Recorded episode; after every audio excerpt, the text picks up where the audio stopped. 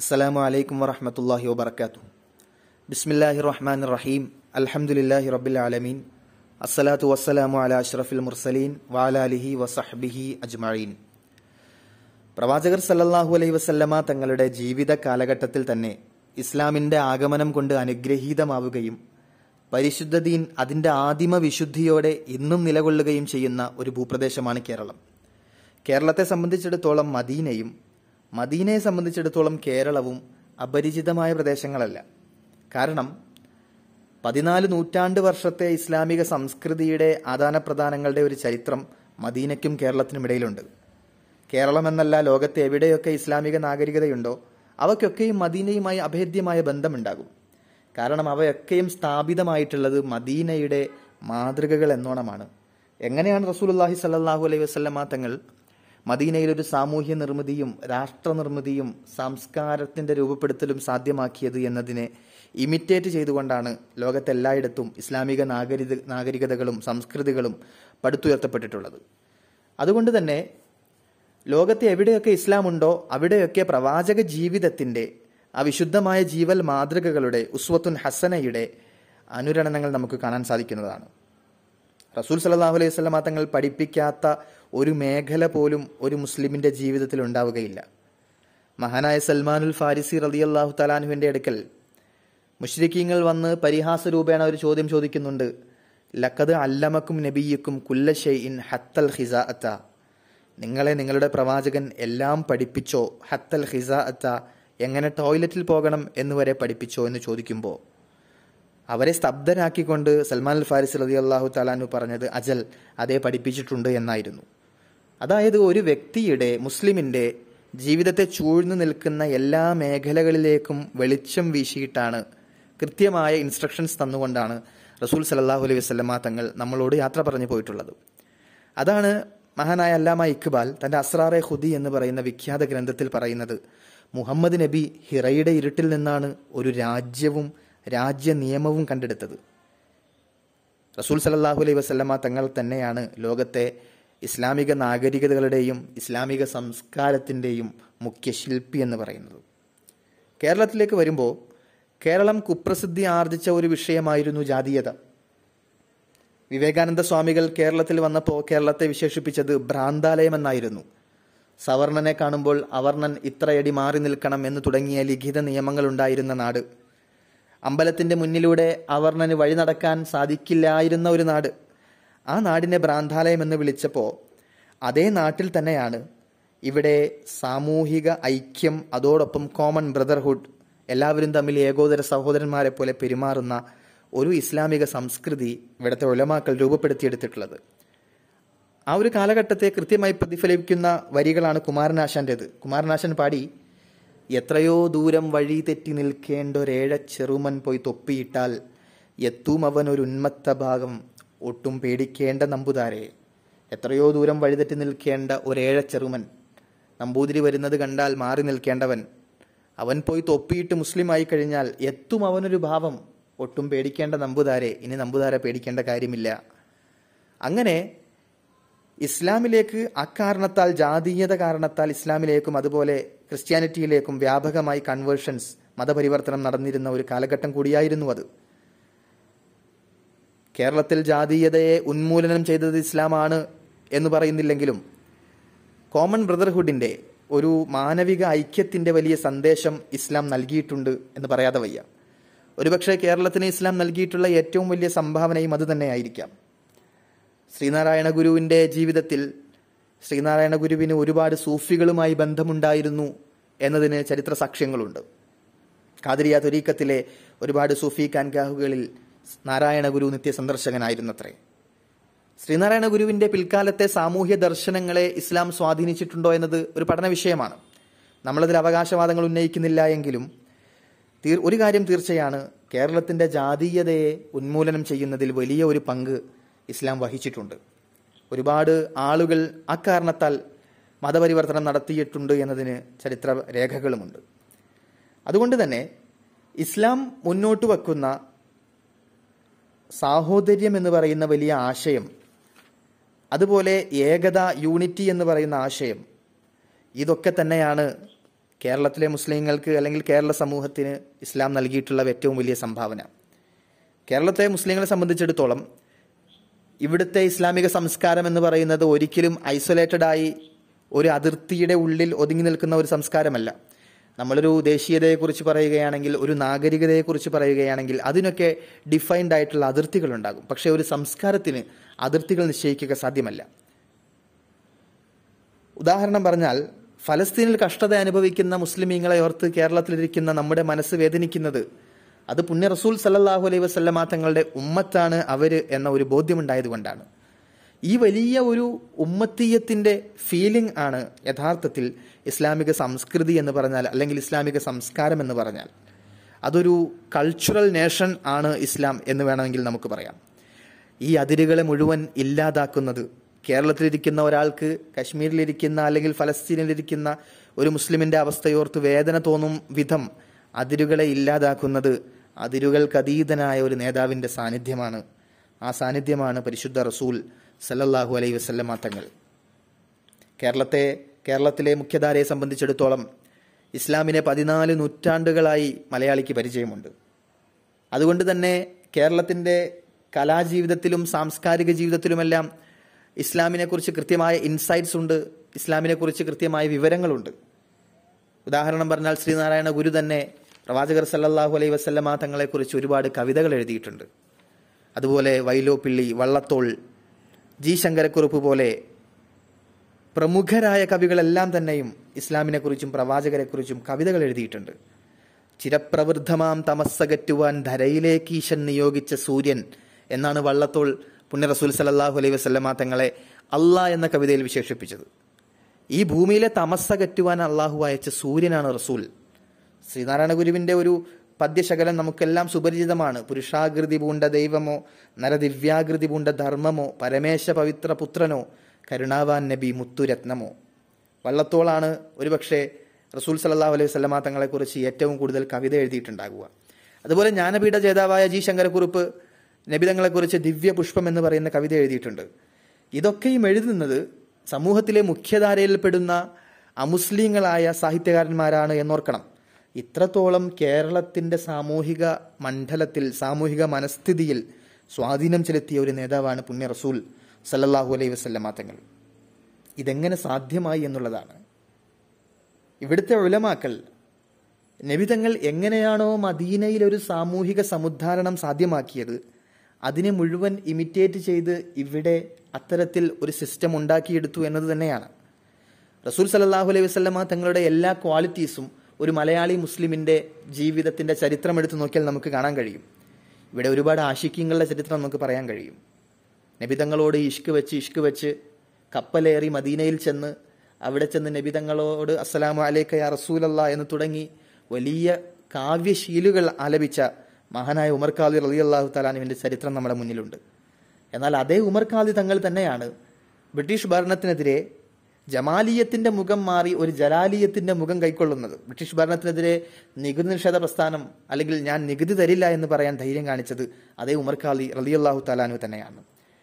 ഇവിടുത്തെ മഖ്ദൂമുമാർ ഇവിടെ ഷാഫി മദ്ഹബിന്റെ വിളക്ക് കൊളുത്തി വെച്ച മഖ്ദൂമുമാർ പോർച്ചുഗീസുകാർക്കെതിരെ നടത്തിയ പടയോട്ടങ്ങൾ അല്ലെങ്കിൽ അതിന് കൊടുത്ത പ്രോത്സാഹനങ്ങൾ പ്രസിദ്ധമാണ്. മമ്പുറം തങ്ങളുടെ നേതൃത്വത്തിൽ ഒരുപാട് മാപ്പിള പോരാളികൾ ബ്രിട്ടീഷുകാർക്കെതിരെ പോരാട്ടത്തിനിറങ്ങി. ഇവിടെ ആലി മുസ്ലിയാരുണ്ടായിരുന്നു. ഒരുപാട് പണ്ഡിതന്മാർ സാമ്രാജ്യത്വ വിരുദ്ധ പോരാട്ടത്തിന് നേതൃത്വം കൊടുത്തിട്ടുണ്ട്. ഇവയൊക്കെയും ഇവരൊക്കെയും മാതൃകയാക്കിയിട്ടുള്ളത് അല്ലെങ്കിൽ ഇവരൊക്കെയും ഇതിനെ ഇൻസ്പിറേഷൻ സ്വീകരിച്ചിട്ടുള്ളത് റസൂൽ സലാഹു അലൈഹി സ്വലമ തങ്ങളിൽ തന്നെ നിന്ന് തന്നെയാണ് എന്ന് പറയാം. അപ്പോൾ നബിതങ്ങളുടെ ആ ജീവിതത്തിന്റെ സമഗ്രതയും സമ്പൂർണതയും അതുപോലെ സ്വായത്തമാക്കാൻ അതുപോലെ സ്വാംശീകരിക്കാൻ മലയാളി മുസ്ലിമിന് സാധിച്ചിട്ടുണ്ട് എന്ന് നിസ്സംശയം പറയാം. അതിന്റെ പ്രതിഫലനങ്ങളാണ് ഇവിടുത്തെ ഒരുപാട് ഒരുപാട് സിമ്പലുകൾ ഉദാഹരണം പറഞ്ഞാൽ നബിതങ്ങൾ സല്ലാഹു അലൈഹി വസ്ലമാ തങ്ങൾ മദീനയിൽ അന്ന് ഇസ്ലാമിന്റെ പ്രചരണത്തിന് വേണ്ടി ആളുകളെ ഇസ്ലാം പഠിപ്പിക്കാൻ വേണ്ടി അന്ന് തുടങ്ങി തുടങ്ങി വെച്ച ദർസ് സമ്പ്രദായം. അസ്ഹാബ് സുഫ എന്ന് പറയുമ്പോൾ അവർക്ക് അസ്ഹാബ് സുഫയിൽ വരുന്ന പാവങ്ങളായ വിദ്യാർത്ഥികളായ സഹാബികൾക്ക് യഥാർത്ഥത്തിൽ ഭക്ഷണം കൊടുക്കാനുള്ള ഒരു വക പോലും ആദ്യകാലങ്ങളിൽ ഉണ്ടായിരുന്നില്ല. കേരളത്തിന്റെ ചരിത്രം എടുത്തു നോക്കിക്കഴിഞ്ഞാൽ കേരളത്തിലെ ജനങ്ങൾക്ക് ആവശ്യത്തിന് ഭക്ഷണം ലഭിക്കാതിരുന്ന ഒരു കാലഘട്ടം കേരളത്തിലുണ്ടായിട്ടുണ്ട്. ആവശ്യത്തിന് അരിയോ ആവശ്യത്തിന് കറിസാമഗ്രികളോ ഒന്നും ഇല്ലാതിരുന്ന വറുതിയുടെ കാലഘട്ടം നമുക്ക് കഴിഞ്ഞു പോയിട്ടുണ്ട്. പക്ഷെ ആ കാലഘട്ടത്തിലും കേരളത്തിൽ ഇസ്ലാമിക വിദ്യാപ്രസരണം ഇസ്ലാമിക വിദ്യാഭ്യാസ കേന്ദ്രങ്ങൾ ദർസുകൾ കൃത്യമായി നിലനിന്നിരുന്നു എന്ന് കാണാം. അവയൊക്കെയും നിലനിന്നത് പുണ്യ റസൂൽ സലല്ലാഹു അലൈഹി വസ്ലമ തങ്ങളുടെ ആ മാതൃകയുടെ പിൻബലത്തിലാണ് എന്ന് നമുക്ക് നിസ്സംശയം പറയാൻ കഴിയും. അതുപോലെ മറ്റൊരു സമ്പ്രദായമാണ് കേരളത്തിലെ മഹല്ല് സംവിധാനം. ഒരാളുടെ മതം എന്നത് ഒരു ഇൻഡിവിജ്വൽ ഒരു വ്യക്തിഗത ആശയം ആണ് എന്ന് ഒരു മതേതരത്തെ സമ്പ്രദായത്തിൽ നമുക്ക് വാദിക്കാമെങ്കിലും അവിടെ ഒരു കളക്റ്റീവ് ലിവിങ്ങും ഒരു സോഷ്യൽ ഇന്റഗ്രേഷനും ഒരു സാമൂഹിക ഐക്യവും സാധ്യമാക്കുന്ന രീതിയിൽ ഇവിടുത്തെ മഹല്ലുകളെ പരിവർത്തിപ്പിച്ചത് പുണ്യ റസൂൽ സല്ലാഹു അലൈഹി വസ്ലമ തങ്ങളുടെ ഒരു മാതൃകയല്ലാതെ പിന്നെ എന്താണ്? എല്ലാ മഹല്ലിനും ഒരു നേതൃത്വം. ആ മഹല്ലുകൾക്കൊരു കാലി അങ്ങനെ ഡിഫൈൻഡ് ആയിട്ടുള്ള ഒരു നേതൃത്വം എല്ലാ കാലഘട്ടത്തിലും കേരളത്തിലെ മുസ്ലിങ്ങൾക്ക് ഉണ്ടായിരുന്നു. ആ നേതൃത്വത്തിന്റെ പിൻബലത്തിലാണ് മലയാളി മുസ്ലിം ഈ കാണുന്ന സാമൂഹിക ഉന്നതിയൊക്കെ കൈവരിച്ചത് എന്ന് പറയാം. അത്തരത്തിലൊരു നേതൃത്വം ഇല്ലാതെ ആയതുകൊണ്ടാണ് മറ്റു പലയിടത്തും മുസ്ലിങ്ങൾക്ക് അപച്യുതി സംഭവിക്കാനുള്ള കാരണവും. അപ്പോൾ ഇസ്ലാം മുന്നോട്ട് വെക്കുന്ന മോറൽ വാല്യൂസ് അല്ലെങ്കിൽ ധാർമ്മിക നിയമങ്ങൾ അതിനെ കൃത്യമായി ചേർത്ത് പിടിക്കാൻ സംരക്ഷിച്ചു പിടിക്കാൻ ഒരു കളക്റ്റീവ് ലിവിങ് വളരെ അനിവാര്യമാണ്. ആളുകൾ അങ്ങോട്ടും ഇങ്ങോട്ടും ചെക്ക് ആൻഡ് ബാലൻസ് ഉണ്ടാകുന്ന ഒരു പദ്ധതി ഉണ്ടെങ്കിലേ ഒരു സിസ്റ്റം ഉണ്ടെങ്കിലേ ഈ ധാർമ്മിക നിയമങ്ങൾക്ക് പ്രസക്തി ഉണ്ടാവുകയുള്ളൂ. അത്തരത്തിലൊരു മഹല്ല് സംവിധാനം കൊണ്ടുവരാൻ ഇവിടുത്തെ ഉലമ ഇനി സാധിച്ചു എന്നത് ശ്രദ്ധേയമാണ്. നമ്മൾ പഴയ കാലത്ത് ഉലമാക്കൾ ഓരോ ദിവസവും വീട് വീടുകളിൽ പോയി ഭക്ഷണം കഴിക്കുന്ന രീതിയാണ് ഉണ്ടായിരുന്നത്. ചെലവ് കൂടി എന്ന് നമ്മൾ പറയും. എന്തുകൊണ്ടാണ് അങ്ങനെ ഒരു ചെലവ് കൂടി സമ്പ്രദായം രൂപപ്പെട്ടത് എന്ന് നമ്മൾ ആലോചിച്ചിട്ടുണ്ടോ? ആ ഉസ്താദ്മാർക്ക് പള്ളിയിലേക്ക് എത്തിക്കാൻ പറയുമായിരുന്നെങ്കിൽ ആളുകൾ കൊണ്ടുവന്ന് കൊടുക്കുമായിരുന്നല്ലോ. പക്ഷേ അങ്ങനെ ഒരു സമ്പ്രദായം രൂപപ്പെടാൻ കാരണം എല്ലാ കുടുംബത്തിനും ദീനിന്റെ ആളുകളുമായി കൃത്യമായ ബന്ധം വേണം. ജനങ്ങളുടെ ഇടയിലിറങ്ങി പ്രവർത്തിക്കുന്ന നേതാക്കൾ വേണം പണ്ഡിതന്മാർ വേണം എന്ന ആശയത്തിന്റെ പിൻബലത്തിലായിരുന്നു. ഇസ്ലാമിൽ ഒരിക്കൽ പോലും പൗരോഹിത്യം കേരളത്തിൽ ഉണ്ടായിട്ടില്ല ഇനി ഉണ്ടാവുകയുമില്ല. അതിന് കാരണം പണ്ഡിതന്മാർ സാധാരണക്കാരെ പോലെ ആളുകളിലേക്ക് ഇറങ്ങിച്ചെന്ന് അവരുടെ ആവശ്യങ്ങൾ കണ്ടറിഞ്ഞ് അങ്ങനെ ദീനിനെ ദഴവത്ത് നടത്തുന്ന ഒരു രീതിയാണ് കേരളത്തിലുണ്ടായിട്ടുള്ളത് അതുകൊണ്ട് തന്നെയാണ് ഇത്രത്തോളം ജനകീയമായിട്ടുള്ള ആചാരങ്ങളും നമുക്ക് കേരളത്തിൽ കാണാൻ സാധിക്കും. കന്യാകുമാരി മുതൽ പാറശാല വരെ വ്യാപകമായി മൗലിദ് സദസ്സുകൾ നടക്കുന്ന ഒരു സംസ്ഥാനമാണ് കേരളം. പിന്നെ റസൂൽ സല്ലാഹു അലൈഹി വസ്ലമ തങ്ങളുടെ ആ മഹബത്തിന്റെ സൂഫി മാതൃക അങ്ങേയറ്റം സ്വായത്തമാക്കിയ അങ്ങേയറ്റം ഇരു കൈകളും നീട്ടി സ്വീകരിച്ച ഒരു സംസ്ഥാനമാണ് നമ്മുടേത് എന്ന് നമുക്ക് പറയാം. മൗലിദ് നടക്കാത്ത ഒരു മഹല്ല് പോലും കേരളത്തിലുണ്ടാവില്ല. അത്രത്തോളം പ്രവാചകനോടുള്ള അനുരാഗത്തിന്റെ ഒരു ആവിഷ്കാരം എന്നോണം. വ്യാപകമായി മധുഹുകളും മൗലിദുകളും കേരളത്തിൽ അങ്ങോളം ഇങ്ങോളം അലയടിക്കുന്നുണ്ട്. ഒരുപക്ഷെ ലോകത്ത് ഏറ്റവും കൂടുതൽ മധുഹ് ഗാനങ്ങൾ ഇറങ്ങുന്ന ഒരു പ്രദേശവും നമ്മുടെ കേരളമായിരിക്കാം. ഓരോ ദിവസവും പുതിയ പുതിയ ഗാനങ്ങൾ നമുക്ക് യൂട്യൂബിലും സോഷ്യൽ മീഡിയയിലും ഒക്കെ കാണാൻ സാധിക്കും. ഇത്രത്തോളം റസൂൽ സലല്ലാ അലൈഹി വസ്ലമ തങ്ങളെ മധുഹ് ഗാനങ്ങൾ അല്ലെങ്കിൽ മധുഹ് പറയുന്ന കലാവസ്തുക്കൾ അല്ലെങ്കിൽ കലാശില്പങ്ങൾ വിരചിതമാകുന്ന വേറൊരു പ്രദേശം ഉണ്ടോ എന്നത് സംശയമാണ്. ഇത്രത്തോളം മധുഹിന് ആസ്വാദകരുള്ള വേറൊരു പ്രദേശമുണ്ടോ എന്നതും സംശയമാണ്. അപ്പോൾ ഇത്രത്തോളം റസൂൽ സല്ലാ അലൈഹി വസ്ലമ തങ്ങളുമായും മദീനയുമായും അഭേദ്യമായ ആത്മബന്ധം കാത്തു സൂക്ഷിക്കുന്ന ഒരു സംസ്ഥാനമാണ് അല്ലെങ്കിൽ ഒരു ഭൂപ്രദേശമാണ് കേരളം എന്ന് നമുക്ക് പറയാം. ഇതൊക്കെ സാധ്യമായത് ആ നബിതങ്ങൾ കാണിച്ചു തന്ന മാതൃകകളുടെ ഒരു കൃത്യമായ പിന്തുടർച്ച ഇവിടെ ഉണ്ടായി എന്നുള്ളത് കൊണ്ടാണ്. റസൂലുള്ളാഹി സ്വല്ലല്ലാഹു അലൈഹി വസല്ലമ തങ്ങൾ ഇസ്ലാമിന്റെ സുന്നത്തുകളെ മുറുകെ പിടിച്ച് ആ സുന്നത്തുകളുടെ വാഹകരായി ജീവിക്കാൻ സഹാബത്തിന് ട്രെയിൻഡ് ചെയ്തെടുത്തു മഹാനായ റിബീബിൻ ആമിർ അലി അള്ളാഹു താലാൻഹു പേർഷ്യൻ സൈന്യാധിപനെ കാണാൻ പോയ കഥ വളരെ പ്രശസ്തമാണ്. അദ്ദേഹം അവിടെ ചെന്നപ്പോൾ ഒരു അറാബിയായ കാട്ടറബിയായ ഒരു മനുഷ്യൻ മുഷിഞ്ഞ വസ്ത്രങ്ങൾ ധരിച്ച ആൾ നിലത്ത് നിന്ന് ചോറ് പെറുക്കി തിന്നത് കണ്ടപ്പോൾ അവർ പരിഹാസത്തോടെ പുഞ്ചിരിച്ചു പരിഹാസത്തോടെ പുച്ഛിച്ചു. ആ സമയത്ത് റിബീബിൻ ആമിർ അലി അള്ളാഹു താലാൻ പറഞ്ഞു നിലത്ത് വീണ ഭക്ഷണം എടുത്ത് കഴിക്കുക എന്നത് എന്റെ പ്രവാചകന്റെ സുന്നത്താണ് എന്ന് അഭിമാനത്തോടെ പറയാൻ റിബീബിൻ ആമിർ അലി അള്ളാഹു താലാനുവിനെ ട്രെയിൻ ചെയ്തെടുത്തു പുണ്യ റസൂൽ സലല്ലാഹു അലൈഹി വസല്ലമ തങ്ങൾ. കേരളത്തിലും അതുപോലെ മുസ്ലിങ്ങൾക്ക് കൃത്യമായി ഐഡന്റിറ്റിയോടുകൂടെ തൊപ്പി ധരിച്ച് ഒരു മുസ്ലിമിന്റെ എല്ലാ ചിഹ്നങ്ങളോടും കൂടെ ഇവിടെ പൊതുമണ്ഡത്തിൽ പൊതുമണ്ഡലത്തിൽ ഇടപെടാനും എവിടെയും ചെന്ന് കയറാനും ഒക്കെ സാധ്യമാക്കും രീതിയിൽ ഇവിടുത്തെ സാമൂഹിക മണ്ഡലത്തെ പരിഷ്കരിച്ചെടുത്തതിനും നമ്മുടെ ഉലമാക്കൾക്ക് വലിയ പങ്കുണ്ട്. ഇന്ന് നിങ്ങൾ നോക്കൂ കേരളത്തിൽ ഐഡന്റിറ്റി പൊളിറ്റിക്സ് സ്വത്വ രാഷ്ട്രീയം മുസ്ലിം സ്വത്വ രാഷ്ട്രീയം കേരളത്തിലെ ഒരു മുഖ്യധാര രാഷ്ട്രീയമായി എല്ലാവരും ഒരേപോലെ കണക്കാക്കുന്നുണ്ട്. ഇതൊക്കെ സാധ്യമായത് ആ മദീനയുടെ മാതൃകയുടെ പിൻബലത്തിലാണ് എന്ന് വേണമെങ്കിൽ പറയാം. അതുപോലെ നമ്മൾ എടുത്തു പറയേണ്ട വേറൊരു കാര്യമാണ് മലയാളികളുടെ ഇബാദത്തിലുള്ള ശ്രദ്ധ. ഇബാദത്ത് ഇത്രത്തോളം ശ്രദ്ധിക്കുന്ന ആളുകൾ അല്ലെങ്കിൽ ജനവിഭാഗം വിരളമാണ് എന്ന് വേണമെങ്കിൽ പറയാം.